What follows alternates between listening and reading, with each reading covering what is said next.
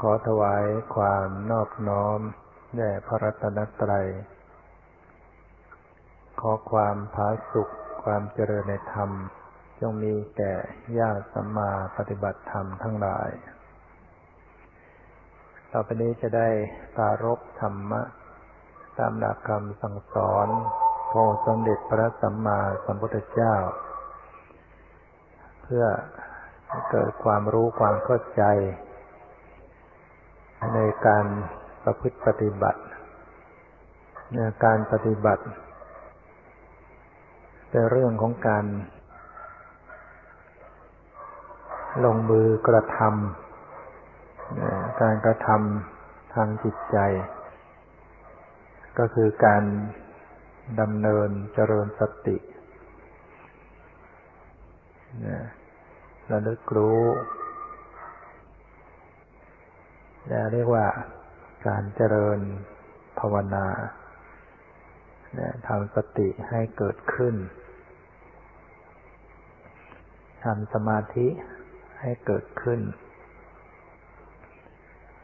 ทำปัญญาให้เกิดขึ้นทำสติให้เจริญทำสมาธิให้เจริญทำปัญญาให้เจริญ เรียกว่าการปฏิบัติ เจริญภาวนาในการปฏิบัติ เพื่อเข้าถึงความดับทุกข์บนให้เป็นวิปัสสนาถ้าไม่ได้เจริญให้เป็นวิปัสสนาแล้ว ก็ไม่สามารถที่จะดับทุกข์ได้ คือไม่สามารถจะดับทุกข์ได้อย่างแท้จริง การเจริญ สมถะทำให้เกิดความสงบ ให้เกิดความสุข ก็เป็นความสุขที่ชั่วครู่ หรือว่าเป็นความสุขที่เป็นไปในระยะหนึ่ง เมื่อสมาธิเสื่อมลงคลายลง ก็มีความทุกข์อีก คือเมื่อมีกิเลสเกิดขึ้น กิเลสเจริญขึ้นมาอีก ก็ทุกข์อีกแล้ว สมาธินั้นได้เพียงแค่การข่มกิเลสเขาไว้ เรียกว่าวิคัมปนะประหาร คนส่วนมากปฏิบัติแล้วก็อยากจะสงบ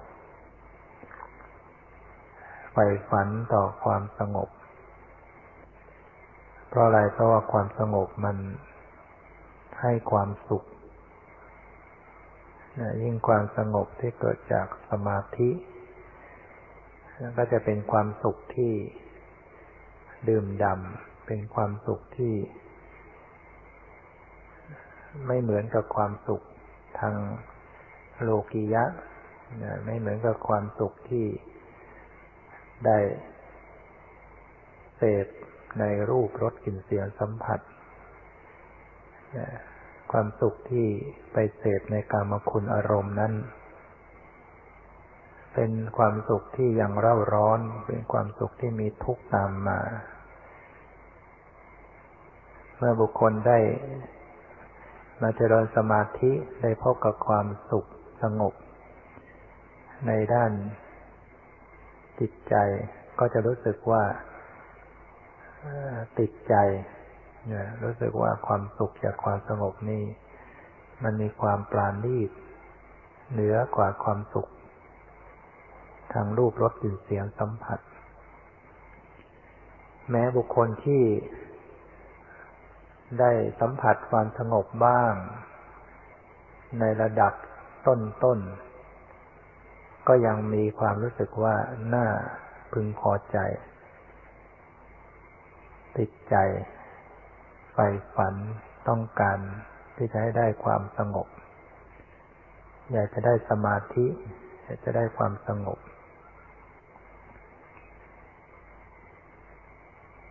ความสงบ ด้วยอำนาจของสมาธิ ก็เหมือนเรากินยา ระงับปวดกินยาพวกปฏิชวนะ หรือว่าฉีดยาระงับปวด มันรู้สึกว่าจะสบายแล้วก็ได้รับผลเร็ว เมื่อ ไม่สบายขึ้นมาก็กินยาระงับ รู้สึกว่า เออ มันเป็นสุขหรือว่าคลี่คลายความทุกข์ แต่ว่ายาเหล่านั้น พอหมดฤทธิ์ยา มันก็เป็นอีก ปวดอีก ไม่สบายอีก แต่มันทันใจกินแล้วรู้สึกว่ามันหาย แต่มันก็หายชั่วระยะฤทธิ์ยา ให้เปรียบเหมือนกับการเจริญสมถะ การทำสมาธิ ถ้ามีสมาธิแล้วมันกิเลสถูกระงับลงไปเรียกว่าวิคัมพนประหารข่มกิเลสไว้ได้นานๆ แต่สำหรับการเจริญวิปัสสนานั้น เหมือนกับการกินยารักษา อาจจะ ไม่ทันใจ เพราะว่ายารักษาเนี่ต้องใช้เวลา ไม่ไม่ทันใจ เหมือนผู้ปฏิบัติเนี่ย ถ้าเจริญวิปัสสนาล้วนๆจะรู้สึกว่า ไม่ไม่ได้อย่างใจ ไม่ได้ความสุข ไม่ได้ความสงบอย่างใจ อันนี้ก็เป็นจุดหนึ่งที่ทำให้ผู้ปฏิบัตินั้นไม่สามารถดำเนิน ให้ตรงทางของวิปัสสนา เพราะใจร้อนต้องการความสุขสงบ จากสมาธิ ก็เลยไปเน้นในเรื่องของการทำสมาธิ เมื่อได้สมาธิก็ติดใจพึงพอใจจิตใจก็หยุดอยู่อย่างนั้น หรือแม้ว่ายังไม่ได้สมาธิ แต่จิตใจใฝ่ฝันต่อความสงบใฝ่ฝันต่อสมาธิ ก็เป็นเหตุให้ไม่ได้สมาธิ เป็นเหตุให้การเจริญภาวนานั้นไม่ก้าวหน้าขึ้นไป เพราะความอยาก อยากสงบเป็นธรรมะตัณหา มาก่อกวนจิตใจ ให้ไม่ได้รับความสงบฉะนั้นบุคคลที่ต้องการความสงบ ก็ต้องทำใจไม่อยากสงบทำใจอย่าไปอยากสงบเจริญภาวนาฝึกฝนอบรมไปอย่าง เป็นปกติ มันก็จะสงบได้เอง เรื่องของการเจริญวิปัสสนานั้น เป็นเรื่องที่ต้องทำความเข้าใจ ให้แยกคายมิฉะนั้นแล้วมันก็ปฏิบัติไปไม่ได้ ปฏิบัติไปไม่ถูกทาง เราจะต้องมีความเข้าใจว่าเจริญวิปัสสนานั้นเนี่ย จะทำสติระลึกรู้ที่ไหน สติจะระลึกรู้อารมณ์อันใด อารมณ์เหล่านั้นเป็นอย่างไร อารมณ์ของวิปัสสนาหรือว่าอารมณ์อันเป็นที่ตั้งของสติที่เป็นวิปัสสนา คืออะไรอย่างไร เป็นเรื่องที่ต้องทำความเข้าใจตรงนี้ให้ได้ อารมณ์ของวิปัสสนานั้น จะต้องเป็นปรมัตเจริญสตินั้นสติต้องระลึกที่ปรมัตสติต้องระลึกตรงต่อปรมัตจดสภาวะปรมัตถ้าไม่ระลึกตรงต่อสภาวะปรมัตแล้ว มันก็เป็นวิปัสสนาไปไม่ได้ เกิดปัญญาไม่ได้ ปรมัตคืออะไร ปรมัตก็คือสิ่งธรรมชาติ สิ่งที่เป็นจริง ธรรมชาตินั่นแหละคือสิ่งที่มันมีมันเป็นอยู่จริงๆต้องระลึกไปให้ตรงต่อธรรมชาติ ต่อสภาวะ ต่อสิ่งที่มันมีมันเป็นอยู่จริงๆเรียกว่ากำหนดให้ตรงต่อปรมัตในอารมณ์ทั้งหลายแหละทั้งหมด เมื่อมาแยกแล้ว แบ่งออกเป็นสองพวก อารมณ์พวกหนึ่งเรียกว่าปรมัตปรมัตถอารมณ์ อารมณ์ที่เป็นของจริง ๆ ที่มีสภาวะจริง ๆ อีกพวกหนึ่งเรียกว่า บัญญัติอารมณ์ อารมณ์ที่เป็นสมมุติ อารมณ์ที่เป็นของแต่งสร้างตกลงปลูกปรุงแต่งขึ้นมา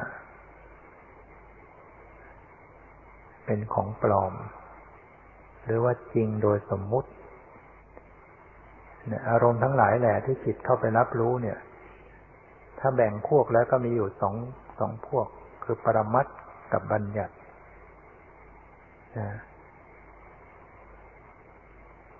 อารมณ์ที่เป็นปรมัตก็คือสีสิ่งที่มาปรากฏทางตาเรียกว่ารูปารมณ์ เสียง คือสิ่งที่มาปรากฏทางหูเรียกว่าสัทธารม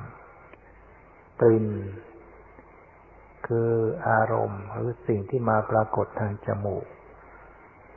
เรียกว่า คันธารมรสคือสิ่งที่มากระทบทางลิ้น เรียกว่ารัสารมเย็นร้อนอ่อนแข็งหย่อนตึง คือสิ่งที่มากระทบทางกาย เรียกว่าโพธพารมณ์ส่วน สิ่งที่มากระทบทางใจ เรียกว่าธรรมารมณ์สิ่งที่มากระทบมาปรากฏทางใจ ทางมโนทวารเรียกว่าธรรมารมณ์ธรรมารมณ์นั้น องค์ธรรมปรมัตแล้วก็ได้แก่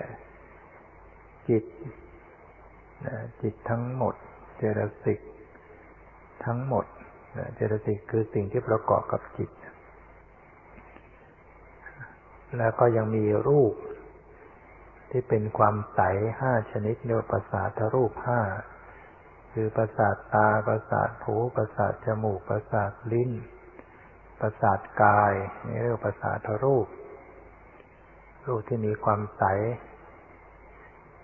แล้วก็มีสุขุมมารูป รูปที่ละเอียด ช่นรูปความเป็นหญิงเป็นชายรูปชีวิตรูปอัตยวัตถุเหล่านี้เป็นต้น นอกจากนี้ก็ยังมีนิพพานและบัญญัติ เป็นธรรมารมณ์ดังนั้นธรรมารมณ์นี้มีทั้งที่เป็นปรมัตทั้งที่เป็นบัญญัติ จิตเป็นปรมัตเจตสิก เป็นปรมัตภาษาทรูปเป็นปรมัตสุขุมรูปเป็นปรมัตนิพพานเป็นปรมัตส่วนบัญญัติไม่ใช่ปรมัตอัฏฐบัญญัติสัทธบัญญัติบัญญัติโดยความเป็นชื่อเรียกว่าสัทธบัญญัติ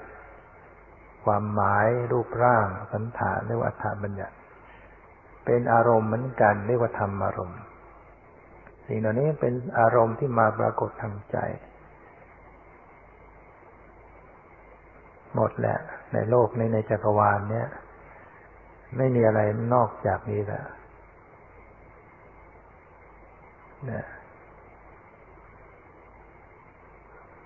ก็มีอยู่แค่นี้มี สิ่งทั้งหลายทั้งหมด ในโลกในจักรวาลนี้จัดเป็นอารมณ์แล้วก็มีหกอารมณ์ด้วยกัน รูปารมณ์สัทธารมณ์คันธารมณ์รสารมณ์โพธพารมณ์ธรรมารมณ์สีเสียง กลิ่นรสโผฏฐะก็ธรรมารมณ์ ตรงธรรมารมณ์นี้มันมีมากจิตทั้งหมดเป็นธรรมารมณ์ทำไมจึงจัดเป็นธรรมารมณ์เพราะจิตไม่สามารถจะมามาปรากฏทางตาได้จิตไม่สามารถจะมาปรากฏทางตาทางหูทางจมูกทางลิ้นทางตาทางกาย หมายถึงมาเป็นอารมณ์ คือไม่สามารถจะเอาตาไปเห็นจิต เอาหูไป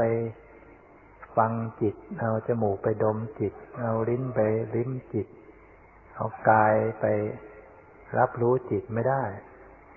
จิตนี่ต้องรับรู้ด้วยทางใจ เอาใจรู้จิต หรือว่าเอาจิตรู้จิต เอาตาไปเห็นจิตไม่ได้ดังนั้นใครปฏิบัติไปไม่ใช่ ไปเห็นจิตเป็นดวงดวงกลมๆหรือเป็นสีเป็นแสงอะไรไม่ใช่ นั่นเลยว่า เป็นสมมติแหละ จิตไม่ใช่สี ไม่ใช่เสียง ไม่ใช่กลิ่น ไม่ใช่รส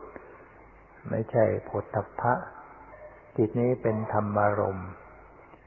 เป็นอารมณ์ที่ปรากฏทางใจ รู้ด้วยจิต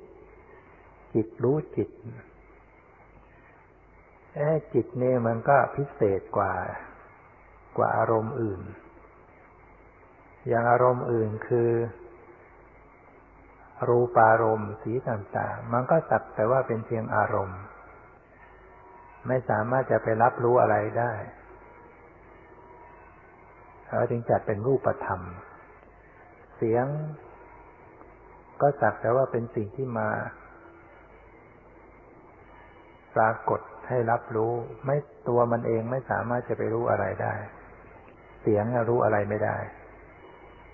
รู้อารมณ์ไม่ได้ ก็จึงจัดเป็นรูปธรรมกลิ่นก็เหมือนกัน ก็เป็นรูป เพราะไม่รู้เรื่องอะไร ได้แต่ถูกรู้รสก็ถูกรู้ ตัวมันเองรู้อะไรไม่ได้ นี่จัดเป็นรูปธรรม ฉะนั้นอารมณ์ทั้งห้าคือรูปารมณ์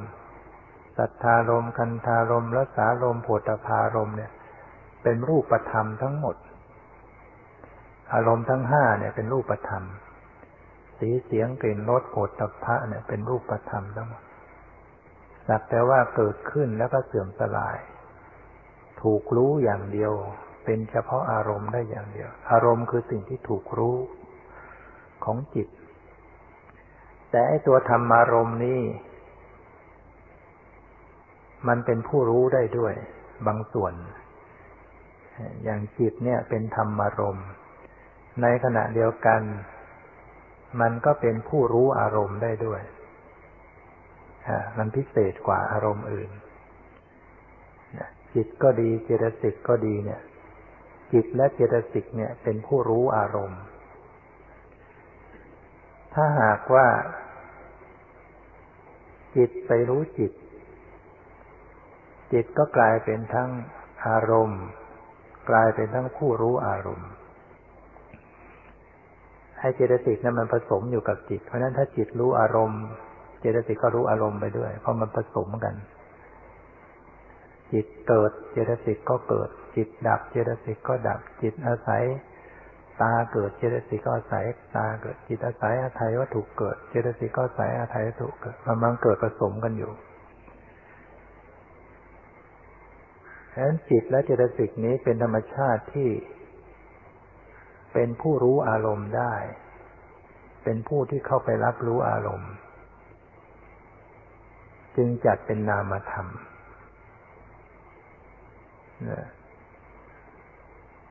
เรียกว่าจิตรู้จิต มารู้อย่างไร อย่างขณะเห็นเนี่ยคือจิต สติ ไประลึกรู้สภาพเห็น อย่างนั้นว่าจิตรู้จิตแหละ เพราะสติคือเจตสิก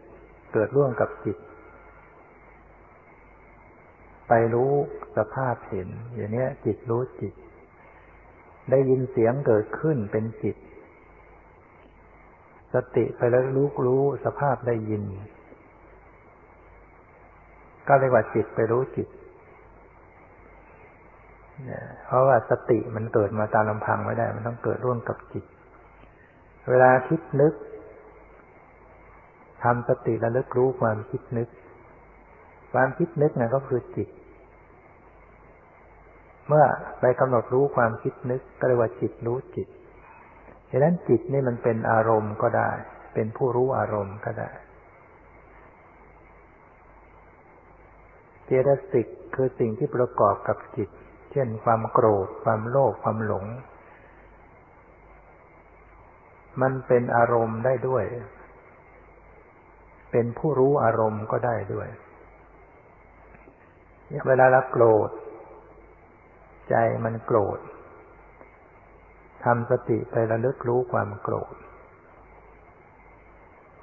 อย่างนี้เรียกว่า ไปดูเจตสิก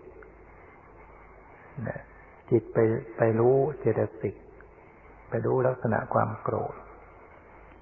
แต่นี่ความโกรธนั้น มันเป็นเจตสิกก็จริง แต่มันก็เกิดร่วมกับจิต มันก็เลยเหมือนกับว่า จิตรู้จิต แต่เป็นเพียงว่า ไปสังเกตอาการในจิตที่เป็นลักษณะความโกรธ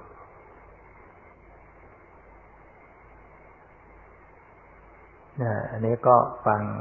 ฟังเรียบเรียงให้ดีนะกำลังพูดถึงว่าธรรมารมเนี่ยธรรมารมในองค์ธรรม ก็คือจิต เจตสิกภาษาทรูปสุขุมรูปนิพพานบัญญัติ เป็นองค์ธรรมของธรรมารมณ์ ธรรมารมณ์คือสิ่งที่มากระทบมาปรากฏทางใจจิตทั้งหลายแหล่เนี่ย จะรับรู้ได้ต้องต้องอาศัยจิต ก็เลยถ้ากับว่าจิตนั้นเป็นสิ่งที่มาปรากฏทางจิต เจตสิกก็เป็นสิ่งที่มาปรากฏทางจิต มากระทบที่จิต ภาษาทรูปก็ต้องรับรู้ด้วยจิต เอาตาไปเห็นภาษาทรูปไม่ได้ เอาหูไปได้ยินเสียงไม่ได้ ต้องรู้ด้วยจิต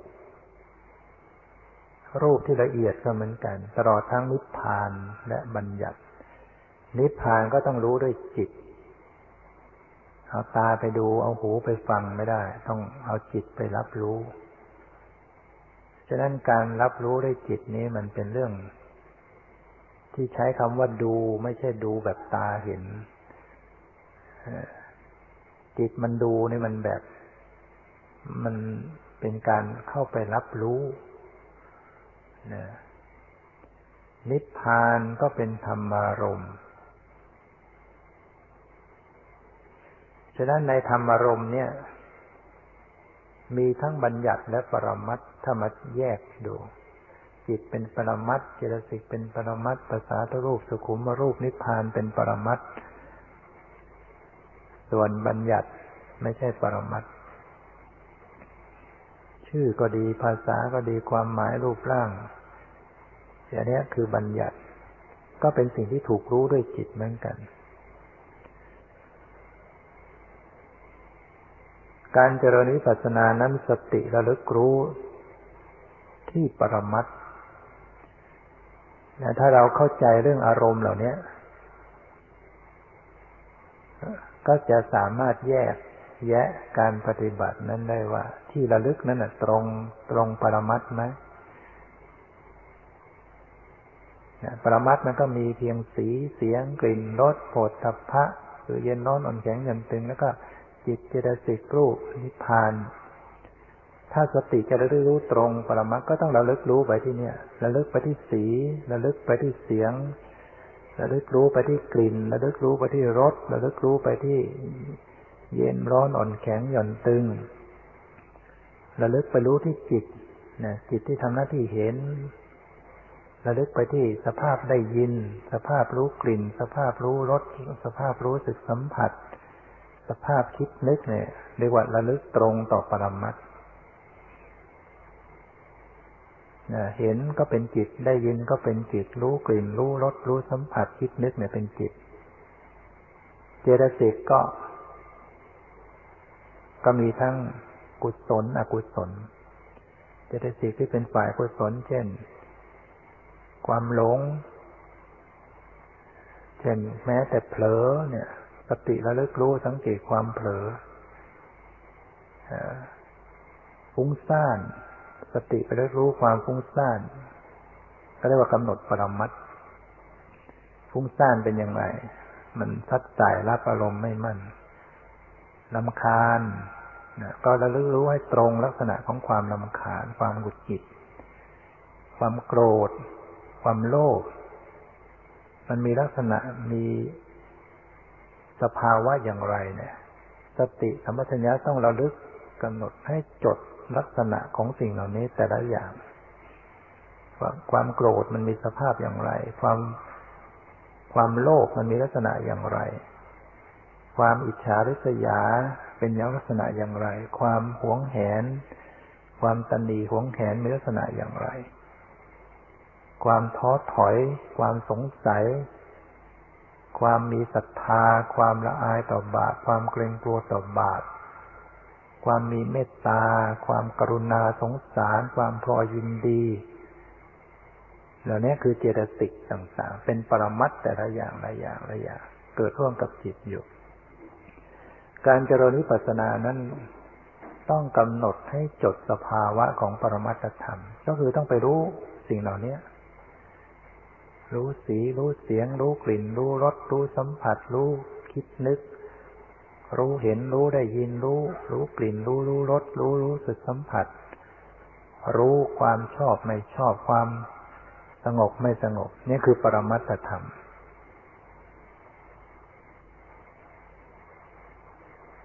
นะถ้าหากว่าเราเข้าใจหลักของปรมัตธรรมแล้วเราก็จะเจริญสติได้ถูกต้อง พยายามที่จะรึกรู้ให้ตรงตัวตรงสภาพตรงลักษณะของปรมัตขณะใดที่จิตไปรับรู้อารมณ์ที่เป็นชื่อ อ่า แล้วก็เข้าใจแล้วออกในบัญญัตินะทำทำไปมันเรียกชื่อ มีภาษาในใจว่าเป็นอย่างนั้นว่าอย่างนั้นชื่ออย่างนั้น เนี่ย ก็รู้แล้วออกจิตนี่ตกไปสู่บัญญัติทีมันรับปรมัตได้ขณะหนึ่งแล้วก็ไปบัญญัติซะแล้วเช่นมันไปรับไปรับรู้ที่กาย ไปรู้สึกความตึง ความตึงนะเป็นปรมัตพอไปรู้สึกตึง มันกลับเรียกชื่อว่านี่คือตึง นี่คือรูป หรือว่า เรียกชื่ออย่างไรก็แล้วแต่ แม้แต่เรียกชื่อว่ารูปมันก็เป็นบัญญัตินะเรียกชื่อว่าตึงนี่ก็เป็นบัญญัติ ยิ่งจะไปเรียกชื่อว่านี่คือท้องนี่คือขา เป็นบัญญัติ หรือพอกำหนดความรู้สึกมันตึงมันไหว มันก็เพิ่ม มันเลยไปเห็นเป็นแผ่นเป็นผืน ของส่วนกายส่วนนั้น เช่นกำหนดไปที่ทรงอกที่หน้าท้อง มันก็เห็นเป็นผืนแผ่นของหน้าท้องของทรงอก ถ้ามันเลยออกไปว่ามีเสียงหมาเนี่ยอย่างนี้สมมติแหละ ปรมัตจริง ๆ ไม่มีไม่มีคำว่าหมานะมันเป็นเพียงแต่เสียงดังมา ดังดังดังดังสูงสูงต่ำต่ำนะอันนั้นแค่ปรมัตเสียงกระทบได้ยินได้ยินเกิดขึ้นนะคือปรมัตเห็นว่าจิตนี้มันไวเห็นไหมมันไว มันปรุงแต่งอย่างรวดเร็ว มันผลิต พอมันได้ยินปั๊บมันผลิตมันปรุงปุ๊บปั๊บปั๊บเสร็จทันทีอย่างไวที่สุด โดยที่ไม่ต้องออกแรง เพราะมันมีประสบการณ์มันจดจำไว้แล้ว มันชำนาญจำไว้ได้เสียงแบบนี้ต้องหมาแน่อะไรไม่ต้องออกแรงนึก การทำงานของจิตมันรวดเร็ว นอกจากว่าเป็นเสียงที่เราไม่เคยพบ ไม่เคยได้ยินมาก่อน มันก็ปรุงไม่ออกเอ๊ะนี่มันเสียงอะไรนะก็จะเป็นเรื่องคิดนึกอยู่อย่างนั้นถ้าเป็นเสียงที่เคยได้ยินมันก็จำได้จำได้ว่าในเสียงคนนั้นชื่อเป็นชื่อขึ้นมาอ๋อนี่ชื่อว่า เสียงนี้ชื่อคนนั้น จำหน้าตาคนนั้นได้จำรูปร่างคนนั้นจำความหมายของคนนั้น นี่คือบัญญัติไปหมดแล้วไม่ว่าจะเป็นเสียงใคร เสียงคนเสียงสัตว์เสียงธรรมชาติ มันก็คือแค่เสียงที่เป็นของจริงนะฉะนั้นเวลาระลึกรู้ สิ่งที่มาปรากฏทางหูเนี่ย ก็ให้ระลึกแค่เสียงหรือแค่ได้ยินได้ยิน อย่าไปพยายามนึกว่าเออนั่นเสียงอะไร ถ้าไปนึกว่านั้นเสียงอะไรนั่นก็คือเข้าไปหาบัญญัตินะทีนี้ถ้าหากว่านั่งฟังธรรมะอยู่เนี่ย ถ้าสติระลึกรู้แค่เสียงแค่ได้ยิน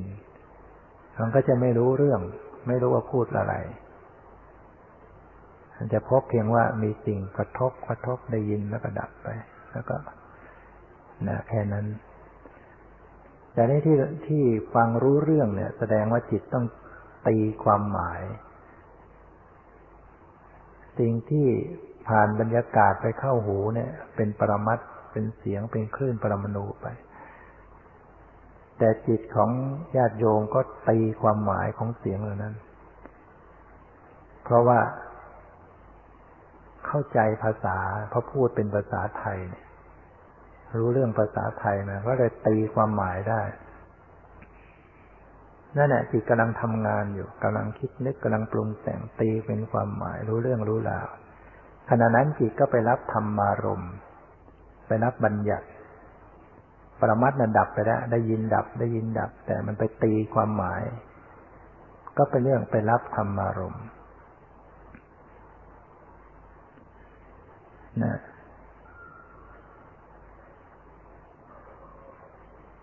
ตอนนี้ในขณะที่ ฟังธรรมะเนี่ย ถามว่าถ้างั้นก็ปฏิบัติไม่ได้หรือ ถ้างั้นก็เจริญสติไม่ได้สิ เพราะว่า ถ้าหากเจริญสติแล้วก็ไม่รู้ความหมาย ฟังไม่รู้เรื่อง ความจริงแล้ว มันก็ยังปฏิบัติได้ เป็นเพียงแต่ว่ามันสลับกัน ขณะหนึ่งขณะหนึ่งหนึ่งไปบัญญัติ ขณะหนึ่งตีกลับเข้ามาสู่ปรมัตไปบัญญัติ มาสู่ปรมัตไปบัญญัติเป็นปรมัตปรมัตไปบัญญัติบัญญัติมันปรับกลับมาสู่ปรมัตถ้ามันช่ำชองมันก็เร็ว สติรู้ ไปบัญญัติระลึกปรมัตไปบัญญัติระลึกปรมัตมันก็สามารถจะฟังรู้เรื่องได้ด้วย แล้วก็รู้สภาวะปรมัตสลับกันไปได้อย่างเช่นว่าฟังเสียงได้ยินเกิดขึ้นเนี่ย ถ้าผู้ปฏิบัติระลึกได้ขณะหนึ่งกำหนดได้ยินเนี่ยก็ได้ ได้เจริญสติกำหนดปรมัตได้ขณะหนึ่ง จิตนึกคิดตีความหมายของเสียงเป็นความหมาย ขณะนั้นจิตไปสู่บัญญัติ ขณะที่กำลังนึกคิดไปเป็นความหมายว่าอย่างนั้นอย่างนี้ อารมณ์เป็นบัญญัติแต่ตัวผู้รู้อารมณ์เป็นปรมัต คือตัวที่กำลังตรึกนึกกำลังนึกคิดกำลังตีความหมายเนี่ย เป็นปรมัตที่กำลังปรากฏ ถ้าสติเกิด สติก็ระลึกรู้ความตรึกนึกขณะนั้นนั้นมันก็กลับมาสู่ปรมัตได้อีกนะ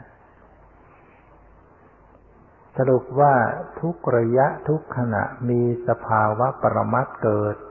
ขึ้นอยู่ตลอดเวลา ไม่เคยว่างเว้นจากปรมัตธรรมฉะนั้นผู้ปฏิบัติสามารถที่จะเจริญสติได้ทุกระยะทุกขณะทุกเวลา เจริญวิปัสสนาได้ทุกขณะ เพราะอารมณ์ของวิปัสสนามันมีอยู่ทุกระยะทุกขณะนะเนี่ยขณะทุกเที่ยววินาวินาทีเนี่ย มีปรมัตอยู่ทุกขณะ ไม่มีเห็นก็มีได้ยิน ไม่มีได้ยินก็ไม่รู้กลิ่น ไม่มีรู้กลิ่นก็มีรู้รส ไม่มีรู้รสก็มีรู้สึกเย็นร้อนอ่อนแข็งหย่อนตึง ไม่มีรู้สึกเย็นร้อนอ่อนแข็งหย่อนตึงก็มีคิดนึก มีไหม อยู่ตลอดเวลาอย่างเนี้ย เดี๋ยวเห็น เดี๋ยวได้ยิน เดี๋ยวคิดนึก เดี๋ยวชอบ เดี๋ยวไม่ชอบ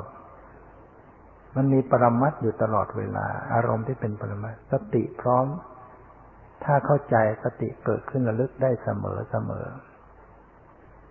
พอจิตมันคิดนึกสติรู้ความคิดนึกก็ได้ ได้เจริญสติที่เป็นวิปัสสนาขณะหนึ่งพอได้ยินเสียงสติรู้ก็ได้ได้ปฏิบัติได้เจริญวิปัสสนาขณะหนึ่ง แม้ว่าจิตจะแล่นไปสู่สมุติบัญญัติ แต่มันก็กลับมาสู่ปรมัตควบคู่กันไปได้นะเป็นบัญญัติบ้างปรมัตบ้างบัญญัติบ้างปรมัตก็ถือว่ายังดีนะยังดีที่ไม่เป็นบัญญัติไปตลอดเลย ถ้าเราไม่เป็นผู้ปฏิบัติเนี่ย ไม่มีความเข้าใจของการเจริญสติจิตเราก็ไปบัญญัติตลอดเวลา ไม่เคยระลึกรู้สภาวะประมัดเลย ไปเป็นสมมุติเป็นเรื่องเป็นราวเป็นชื่อเป็นภาษาเป็นความหมายตลอด ไม่เคยรู้สภาวะปรมัดเลย ไม่เคยสังเกตสภาพได้ยิน ไม่เคยสังเกตสภาพรู้กลิ่นรู้รสไม่เคยสังเกตความเย็นร้อน ไม่เคยสังเกตความนึกคิด ไม่เคยสังเกตความพอใจไม่พอใจ นั่นคือไม่ได้ปฏิบัติ ถ้าไม่ได้ปฏิบัติจิตใจก็จะไหลไปสู่สมุติ จิตที่ไปสู่สมุติมันก็ แน่นอนมันก็จะร้อนอกร้อนใจกลุ้มอกกลุ้มใจวิตกกังวลมากนะโกรธมากโลภมากหลงมากฟุ้งซ่านหงุดหงิดมาก แต่ถ้าเป็นผู้ปฏิบัติ แม้ว่ามันไปสมมติบ้าง ไปสมมติบ้างมาปรมัตบ้างระลึก มันจะอุณหภูมิความเล่าร้อนมันก็จะลดกำลังลง นะมันมีตัวที่จะคอย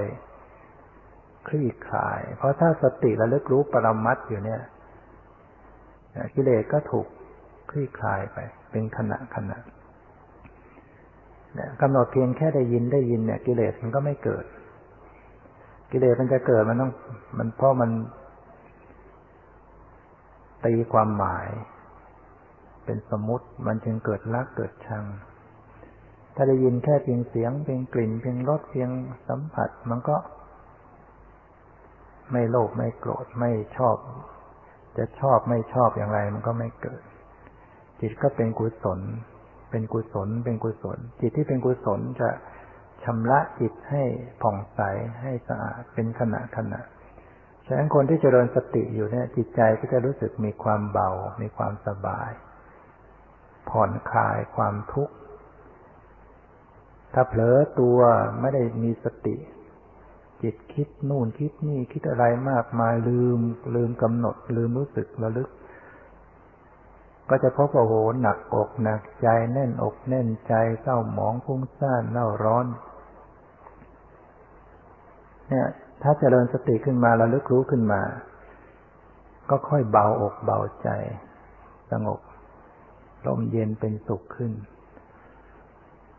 มันจึงเห็นว่าการปฏิบัติมันเป็นเรื่องเป็นสิ่งจำเป็นของชีวิต ในชีวิตประจำวันเนี่ยจำเป็นต้องเป็นผู้เจริญสติเมื่อเราเจริญสติอย่างนี้เราก็จะพบคุณค่าของพระธรรมคำสอนของพระพุทธเจ้า จะเกิดมีความเชื่อมั่น มีความศรัทธาคำสอนของพระพุทธเจ้า ว่าเป็นสิ่งจริงแท้แน่นอน พระพุทธเจ้ามีจริงแน่นอนคำสอนของพระองค์ถูกต้องแน่นอนเนี่ยศาสนาพุทธเป็นศาสนาที่ถูกต้องอย่างแน่นอนนะเพราะอะไร เพราะว่ามันคลี่คลายความทุกข์ให้เราได้ ถ้าปฏิบัติตามคำสอนพระพุทธเจ้าเนี่ย ความทุกข์มันลดลง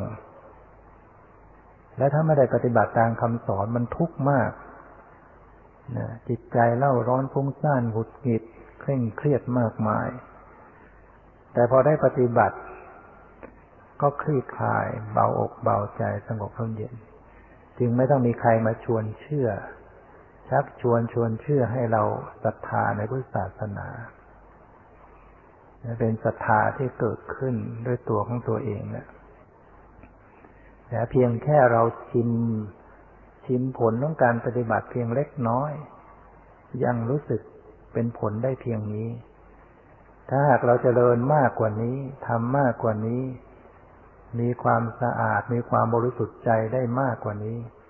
ก็ลองพิจารณาดูว่ามันจะมีความสุขสงบขนาดไหน เพียงแค่เรามีสติสมัชัญญะกิเลสมันบรรเทาลงไปเรายังพบว่า เออมันมันดี มันมีความสุขสงบ ถ้าสามารถทำกิเลสให้สิ้นไปเนี่ย นั่นแหละที่เรียกว่า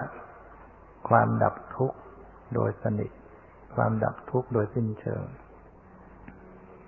แล้วก็เห็นว่ามันเป็นไปได้นะ มีทางที่เป็นไปได้ จากการที่พิสูจน์ในปัจจุบันเนี่ยพิสูจน์จากการที่เราปฏิบัติในปัจจุบันเนี่ย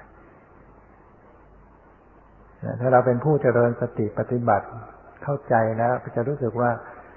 มันมีความจำเป็นที่เราจะต้องปฏิบัติ ในชีวิตประจำวันของเราจำเป็นอย่างยิ่งที่จะต้องคอยปฏิบัติไว้ ถ้าเราไม่ปฏิบัติแล้ว มันก็จะกิเลสก็จะกุ้มลุมจิตใจของเรา เพราะจิตมัน รับอารมณ์อยู่เสมอ ลืมตามาก็เดี๋ยวก็ต้องเห็นภาพ ตื่นขึ้นมาก็ต้องได้ยินเสียงพอรู้สึกตัวมาก็คิดนู่นคิดนี่มากมายแต่ละวัน อารมณ์ที่มากระทบ มีทั้งดีไม่ดี ถ้าเราไม่มีสติอยู่เนี่ย มันก็จะเกิดกิเลส เกิดโทสะเกิดความฟุ้งซ่าน เกิดความหลงไหลติดใจ มันไม่ไปข้างโทสะมันก็ไปข้างโลภะไม่ไปข้างโทสะโลภะมันก็ไปข้างโมหะ ความหลง มันเป็นอยู่อย่างเงี้ย ไม่โลภก็โกรธไม่โกรธก็หลง อยู่วันยังค่ำถ้าไม่ได้ปฏิบัติเพราะฉะนั้น การเจริญ การปฏิบัติไม่ใช่คอยเวลาข้างหน้า ไม่ใช่คอยว่าให้เสร็จภารกิจก่อน ไม่ใช่คอยว่าขอให้เราอายุมาก ๆก่อนนะการปฏิบัติเป็นเรื่องที่ต้องทำเดี๋ยวนี้ เป็นเรื่องที่ต้องเริ่มฝึกหัดประพฤติปฏิบัติไป อยู่เป็นประจำในชีวิตของเรา ในขณะที่ตาเห็นรูปหูได้ยินเสียงคิดนึกเนี่ย ต้องฝึกหัดปฏิบัติเรื่อยไป อันดับแรกก็คือฝึกให้ระลึกให้ตรงตัวปรมัตก่อน อันนี้หมายถึงการเข้ามาเข้าข่ายเรื่องของวิปัสสนานะ แต่ถ้าเราจะ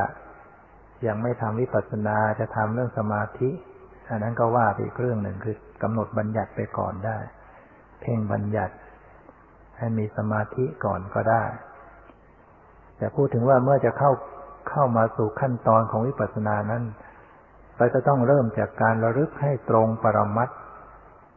ศึกษาสภาวะปรมัตต่างๆนะแต่ว่ายังยังทำไม่ถูกต้อง คือยังทำไม่เป็น แต่ทำให้รู้จักสภาวะปรมัตไว้ก่อน กำหนดดูทางกายที่ว่ามันมีไหมเย็นร้อนอ่อนแข็งหย่อนตึงที่ว่าเนี่ยได้ยินได้ยินได้ฟังมาว่าทางกายมันก็มีแค่เย็นร้อนอ่อนแข็งหย่อนตึงความรู้สึก ก็มีความไม่สบายกายความปวดเจ็บความสบายกาย มีแค่เนี้ย ก็ลองสังเกตไปมันมีไหมอ๋อมันมีอยู่เนี่ยที่ขาที่แขนที่ลำตัวที่ศีรษะใบหน้า มันมีสบายบ้าง ไม่สบายบ้าง มีเย็นบ้าง มีร้อนบ้าง มีตึง มีหย่อนมีไหว ค่อยศึกษาพิจารณาสภาพปรมัตธรรมเหล่านี้ทางตา มีเห็น มีสี ทางหู มีเสียง มีได้ยิน ทางจมูก มีกลิ่น มีรู้กลิ่น ทางลิ้น มีรส มีรู้รส มันเกิดขึ้นในขณะที่รับประทานอาหารก็มีรสเวลาทานอาหารมีทั้งรสมีทั้งเสียง มีทั้งกลิ่น มีทั้งเย็นร้อน มันมีให้ศึกษาตลอดเวลาศึกษาให้รู้จักก่อน รู้จักปรมัตธรรมเหล่านี้ไปเรื่อยๆทั้งจิตทางใจก็ศึกษาพิจารณาอ๋อมีคิดนึกนะ เดี๋ยวมันคิดหนุนคิดนี่ก็รู้ ค่อยรู้จักความนึกคิดอ๋อเวลามันโกรธขึ้นมาก็ดูนี่เอาโกรธเป็นยังไง โลภเป็นยังไงหลงเป็นยังไงฟุ้งเป็นยังไงสงสัยเป็นยังไงท้อถอยเป็นยังไงศึกษาให้รู้จักไปต่างๆเนี่ยก็เรียกว่าได้ได้สัมผัสปรมัตรู้จักปรมัตแต่ว่ามันยังยังทำไม่เป็นนัก คือยังทำแบบจดจ้องทำแบบบังคับทำแบบ ดูมากเกินไป เลยไปสู่สมมติบ้างทำให้เคร่งตึงบ้าง หรือหย่อนยานเผลอเลอบ้างนะในขั้นแรกๆมันก็จะเป็นอย่างนั้นล้ำเกินไปเคร่งตึงบังคับกดข่มแต่ได้สัมผัสนะได้สัมผัสปรมัตบ้างเย็นร้อนหนอนแข็งหย่อนตึงคิดนึกรู้สึกต่างๆ แต่มันยังมีบัญญัติ เดี๋ยวเป็นรูปร่าง เดี๋ยวเป็นความหมายเดี๋ยวนึกคิด รู้อะไรหน่อยก็คิดต่อซะอีก ก็ค่อยๆทำไปทำไป พอถึงอีกระดับหนึ่งก็ มาฝึกการที่จะให้มันเป็นปกติขึ้น แทนที่จะไปติดตามดูไปจดจ้องไปค้นหา ก็เริ่มมาทำแบบหยุดอยู่กับที่ วางจิตใจอยู่กับที่ไม่ต้องไปวิ่งหาอารมณ์นะหยุดนิ่งๆ หยุดดูหยุดรู้อยู่ในจิตใจเนี่ย แต่มันก็ยังมีกระแสที่จะรับรู้ ไปทางกายทางหูทางจมูกนะก็เรียกว่าสบายขึ้น เหมือนกับเรารับแขกอยู่กับที่ อยู่ในสลาเนี่ย แทนที่จะวิ่งไปประตูนั้นไปหน้าต่างนี้ไปแบบประตูมันมีทางเข้าทางเดี๋ยวทางหน้าทางหลังทางซ้ายทางขวาถ้าอยู่กับที่ปล่อยให้แขกเข้ามาเอง อารมณ์ก็คือแขกแขกก็คืออารมณ์เนี่ย ให้เข้ามาถึงใจแล้วก็รู้แล้วก็ไป ผ่านไปรู้อันใหม่ รู้อันใหม่มันก็จะสบายขึ้นปกติขึ้น แต่ใหม่ ๆ เนี่ย มันยังวิ่งไปหาที่ประตูก่อน วิ่งไปที่ขาไปที่ร่างกาย วิ่งไปที่หูที่จมูกที่ลิ้น ไปรับอารมณ์ต่างๆ ก็จะรู้สึกแหมมันเหน็ดเหนื่อยวุ่นวายอารมณ์มันมาก เดี๋ยวมีเสียงเดี๋ยวมีกลิ่นเดี๋ยวมีเย็นมีร้อนกำหนดไม่หวัดไม่ไหว ใหม่ ๆ ก็ต้องทำความรู้จักให้มากก่อน พอรู้จักมากๆขึ้นแล้ว เนี่ยก็ฝึกหัดกัน เป็นปกติขึ้น หยุดดูหยุดรู้เฉยๆนิ่งๆ แต่ว่ากำลังที่เคยฝึกฝึกที่จะดูสภาวะต่างๆ มันมันก็เป็นปัจจัยมา ถึงจะอยู่นิ่งๆเฉยๆมันก็มีกระแสที่จะรับรู้นี่เรียกว่าให้มันเป็นปกติขึ้น สติสัมผัสสัมพันธ์ทั้งทั้งความรู้สึกทางกายทางจิตใจเรียกว่าทางจิตใจเนี่ยต้องสัมพันธ์อยู่เสมอ ถ้าไม่มีสติสัมพันธ์ทางจิตใจเนี่ย ไปดูที่ใดที่หนึ่งเนี่ย มันจะเลยไปสมมติหมดหรือว่าไปกำหนดที่กายอย่างเดียวนะไปกำหนดปวดตรงไหนก็ดูปวดตรงนั้น ดูไปมันก็เห็นเป็นรูปร่างขารูปร่างหัวเขา่าเนี่ยเรียกว่า อารมณ์มันมันสลับ ให้ความปวดเป็นปรมัตและให้รูปร่างหัวเข่าเนี่ยเป็นเป็นธรรมารมณ์ในส่วนบัญญัติดังนั้นกำหนดปรมัตมันไม่อยู่แค่ปรมัตถ้าเราไปจ่อไปจี้อยู่ที่เดียว หรือกำหนดแค่ที่กาย ดูที่หน้าท้อง ดูที่ทรงอก ดูตึงดูหย่อนดูไหวมันก็อดจะเห็นเป็นแผ่นเป็นผืนของหน้าท้องหน้าอก แต่ถ้ามาสัมผัสที่จิตด้วย รู้ความรู้สึกที่กายแล้วสัมผัสที่จิต รู้กายรู้จิต รู้กายรู้จิตไป รู้ได้ยินเสียง รู้จิตรู้คือมันผูกพันอยู่กับจิตอยู่เสมอเสมอ มันก็จะไม่เลยหรือเลยน้อยลง ไม่เลยไปสู่สมมติบัญญัติ เลยก็เลยน้อยลง เวลาสติมันกลับมารู้ที่จิตเนี่ย มันก็จะไม่ปรุงแต่งต่อ อาการที่มันเลยไปสู่บัญญัตินะเพราะจิตมันปรุงแต่ง จิตมันมีสัญญาความจำปรุงแต่ง มันก็ประดิษฐ์อารมณ์เป็นรูปร่างเป็นความหมายเป็นชื่อนี่พอสติมารู้ที่จิตปุ๊บมันก็ตัดกระแสของการปรุงแต่งอารมณ์ที่จะเป็นชื่อเป็นความหมายเป็นรูปร่าง มันอยู่ที่จิตทางมโนทวารเนี่ย เพราะว่ามันเป็นธรรมอารมณ์ในคืออารมณ์ที่มาปรากฏทางใจ เมื่อสติไปดูที่ใจไปดูที่จิต ที่กำลังก็เห็นความตรึกกำลังตรึกกำลังนึก พอสติไปดูที่ความตรึกนึก อารมณ์มันก็ทิ้งสมมติมารู้ปรมัตก็ตัดกระแสของเรื่องราวออกไปฉะนั้นใครที่กำหนดจิตเป็นเนี่ย มันจึงจะพัฒนาไปได้ มันจึงจะการปฏิบัติมันจึงจะไม่ตันอยู่ สามารถจะเห็นสภาวะของ ธรรมชาติที่แยกคายขึ้นไปดังนั้น ผู้ปฏิบัติเนี่ยทำไปแล้วต้องฝึกให้รู้เข้าไปถึงจิตใจ รู้ไปที่จิตที่ธาตุรู้สภาพรู้อาการในจิตใจต่างๆ แม้ว่ามีสมาธิเกิดขึ้น กายอย่างบางคนทำไปแล้วมันมีสมาธิ ความรู้สึกทางกายมันบางเบา ไม่ค่อยรู้สึกแหล้วลมหายใจไม่มีน้อยถ้าไม่มีการกำหนดจิต กายก็ไม่รู้สึกแล้ว แล้วมันจะดูอะไร เมื่อกำหนดจิตไม่เป็น มันก็ไปอยู่กับความว่าง ไปดูความว่างเปล่าแล้วไปดูความว่างเปล่า มันก็ไม่เห็นความเกิดดับอะไร เพราะความว่างเปล่ามันเป็นบัญญัติ เป็นบัญญัติอารมณ์ก็คือความหมายชนิดหนึ่ง ความว่างเนี่ยก็คือความหมายชนิดหนึ่ง เป็นบัญญัติอารมณ์ เป็นอารมณ์ของจิตเหมือนกัน จิตก็จะอยู่แบบนิ่งๆ สงบอยู่กับความว่าง เอิบอิ่มก็ดี เป็นสุขก็ดี แต่มันจะไม่เห็นความเกิดดับอะไร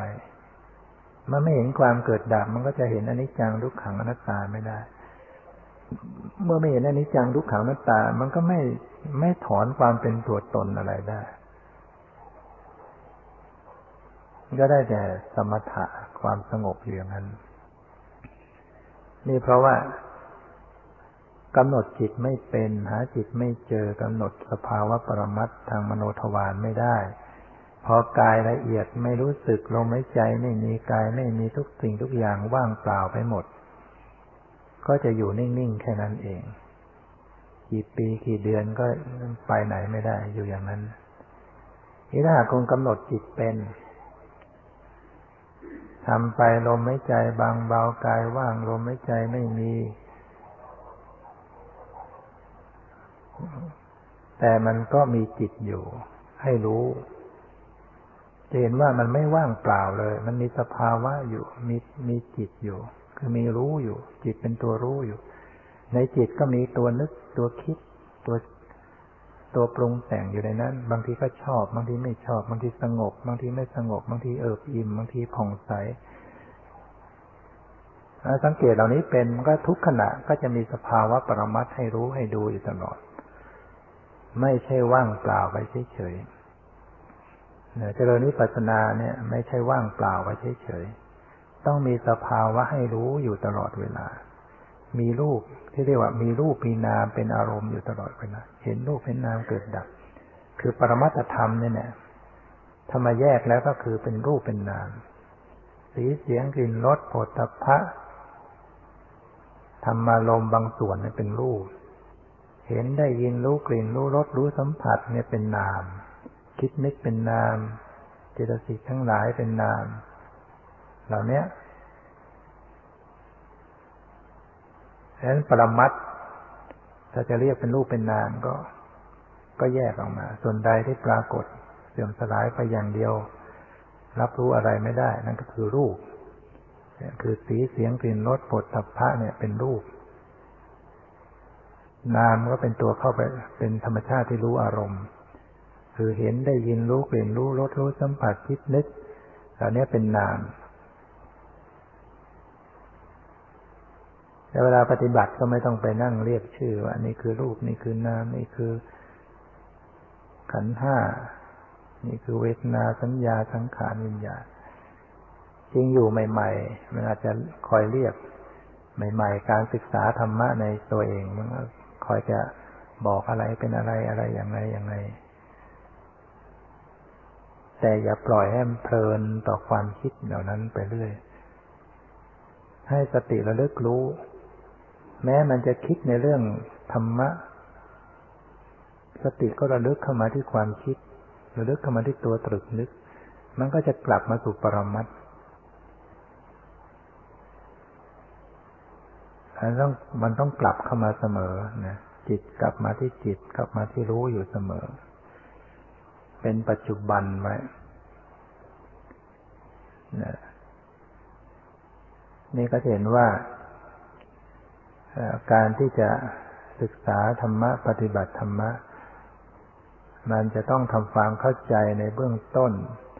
ในส่วนของอารมณ์ อันใดเป็นบัญญัติอะไรเป็นปรมัตจากการฟังให้เข้าใจ แล้วก็มาเข้าใจจากการที่ปฏิบัติ ลองมาสังเกตเทียบเคียงจากการฟังดูสิเออ ที่ฟังนี้ปรมัตเป็นอย่างไรบัญญัติเป็น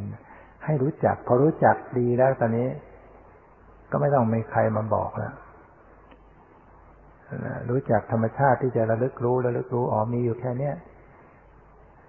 ก็ทำหน้าที่ระลึกรู้ไป เพราะมันเกิดขึ้นอยู่เรื่อย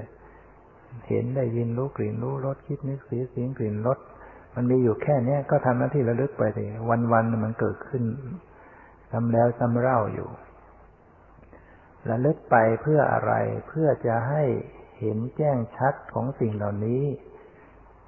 ลบความเห็นผิด ความยึดถือผิดที่เราเคยยึดถือว่าเป็นตัวเรา เป็นของเรา เคยยึดถือว่าเห็นนั่นคือเราเห็น จะได้รู้สึกว่า เออเห็นนั่นก็สักแต่ว่าธรรมชาติไม่ใช่เราสักหน่อย ได้ยินเคยรู้สึกว่าคือเราได้ยิน เมื่อประจักษ์แจ้งมันก็พบว่าได้ยินก็สักแต่ว่าได้ยินไม่ไม่ได้จะตัวเราสักหน่อย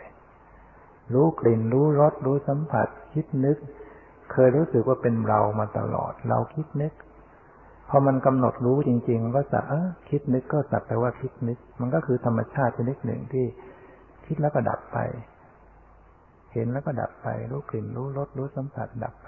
มันต้องเห็นความดับไปต่อหน้าต่อตาอยู่เรื่อยๆ มันจึงจะรู้สึกในขณะนั้นว่าไม่ใช่ตัวเรา ไม่ใช่ของเรา เนี่ยที่ที่ปฏิบัติเนี่ยต้องการ ที่จะต้องการให้เกิดความรู้สึก ว่าไม่ใช่ตัวเรา ไม่ใช่ของเรา ให้เกิดความรู้ความเห็นความเข้าใจว่าสิ่งทั้งหลายเหล่านี้สักแต่ว่าเป็นธรรมชาติ คือมันจะเรียกธรรมชาติหรือจะเรียกอะไรก็แล้ว แต่มันจะเรียกลูกเรียกนามไม่ไม่สนใจทั้งหมด แต่ว่าไปเห็น สิ่งที่ปรากฏให้รู้นั่นแหละมันก็สักแต่ว่าเป็นสิ่งที่ปรากฏทำหน้าที่แตกดับเปลี่ยนแปลงอย่างนั้น ไม่ได้เป็นตัวเป็นตนไม่ใช่เป็นเราเป็นของเรา เกิดระดับทันทีเกิดระดับทันทีนี่เป็นสิ่งที่ผู้ปฏิบัตินั้นจะต้องเข้าถึงอย่างนี้นะจึงจะเรียกว่าเป็นวิปัสสนา แล้วก็ไม่ใช่เป็นเรื่องที่ เกินวิสัย ไม่ใช่เป็นเรื่องที่คอยชาติหน้าหรือว่าไปคอยกันเมื่อไหร่